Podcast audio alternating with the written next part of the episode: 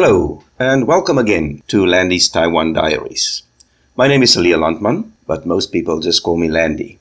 Now, you might hear that our quality again today is not from the top drawer, and I'll tell you why. It is because I am recording our podcast this week on my cell phone again. And as you can imagine, it's not as good as when you have a real microphone and recording on a high-class program. Now, the reason I am recording on my cell phone at home is that our producer, Wallace Yu, is not well. First, she got sick, and after she bravely defeated the COVID virus, immediately after that, she got a terrible case of tonsillitis. And she's very considerate, and she's afraid that maybe she will pass this on to me or other people around us. So we've decided that we will not get together for this week's recording. And I will do it here at home. So bear with us if the quality is not 100% as good as before. But our producer has also told me that she is not so sick that she cannot edit this episode and post it online for you. So there you go. That is the case with our quality issue this week. Now, the last time we talked to you about the news of Taiwan, it was just before Nancy Pelosi came to Taiwan.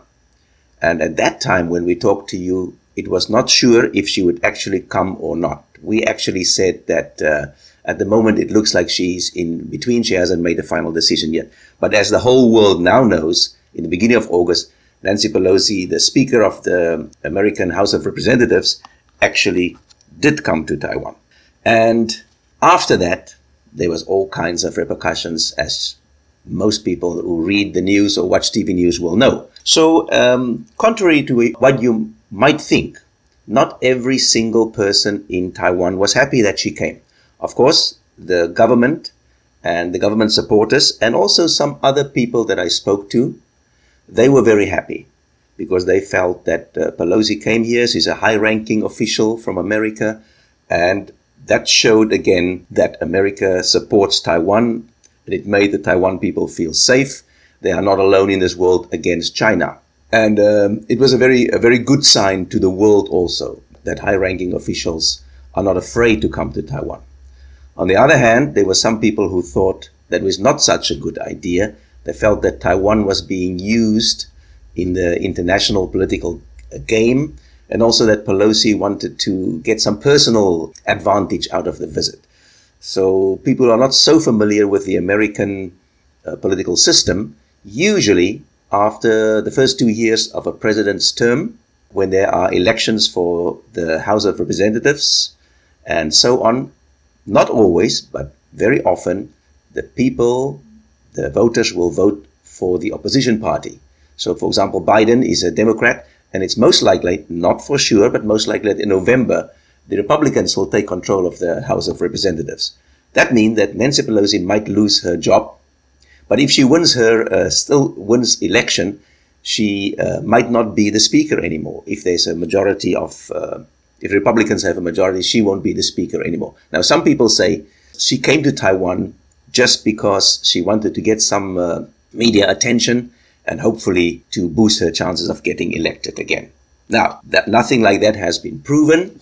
But some people thought about that when she came to Taiwan. And then there were still other people who said that actually it doesn't matter if she came or not. China was always ready to show some force because, as you now know, right after she left, right around Taiwan, China conducted big-time military exercises and even shot missiles across Taiwan. Some of them landed near Japan's exclusive economic zone.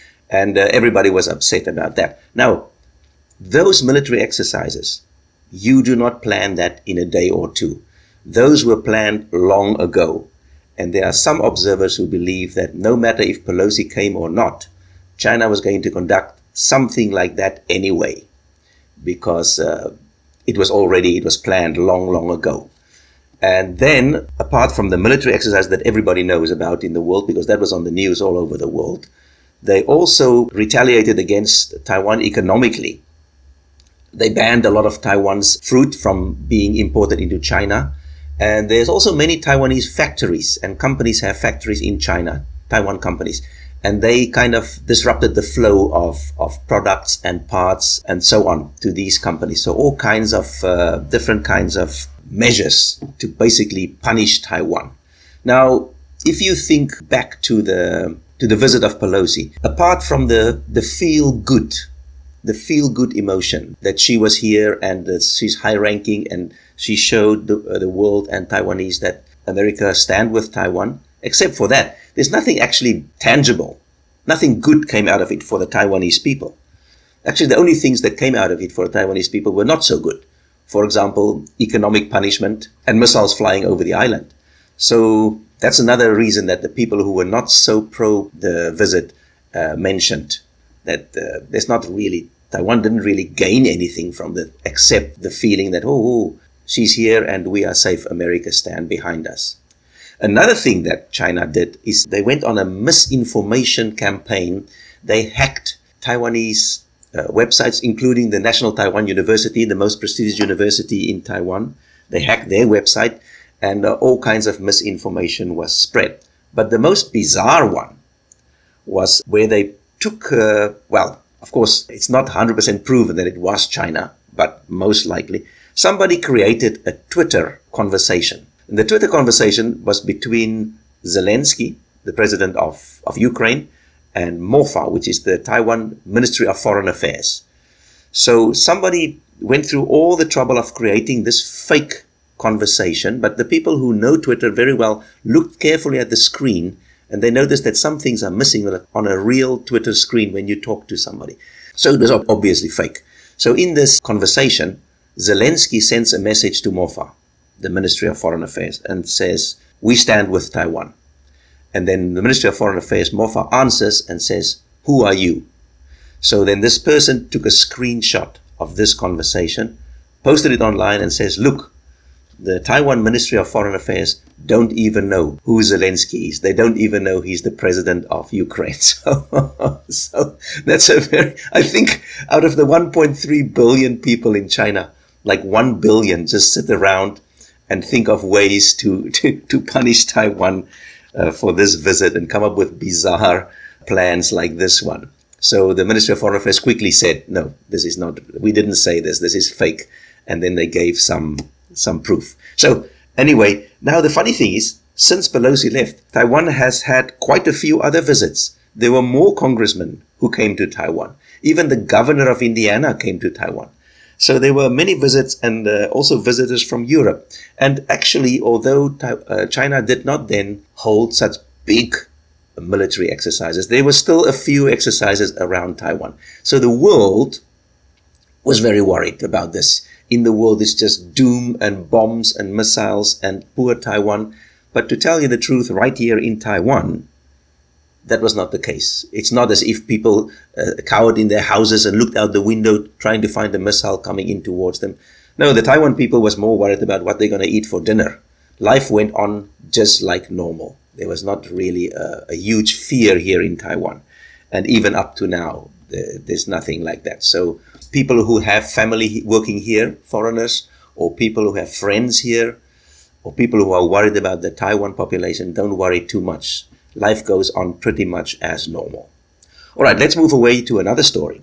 In the middle of August, the police department in Thailand contacted the Taiwan police department and said, "Hey, a bunch of your nationals just crossed over from Cambodia into Thailand. Something is fishy here. We are going to send 9 back to you and we're going to keep 3 of them here in Thailand. We think there's some human trafficking going on here." So then there was an investigation, and what happened is that online, these companies in Cambodia, they advertise that they're looking for people to work in Cambodia, like people who have some knowledge about technology. And these jobs are really well-paid jobs. So, of course, many young people in Taiwan, I believe they were between 20 and 40, many young people went for these jobs in Cambodia. But then when they get to Cambodia, they were treated quite badly. Their passports were confiscated and they were basically forced to work in telephone scams. They had to kind of work and cheat people out of their money.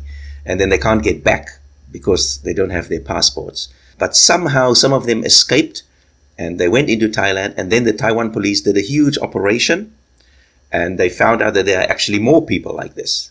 And they worked together with the Cambodian Department of Police or Police Department. And finally, after a few weeks, they got 72 people back to Taiwan. And in Cambodia, 75 suspects were arrested.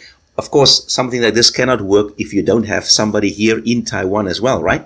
There must be somebody in Taiwan who works with those people in Cambodia and who can talk to the applicants here in Taiwan before sending them over to Cambodia. So the Taiwan police also have arrested a few people in Taiwan.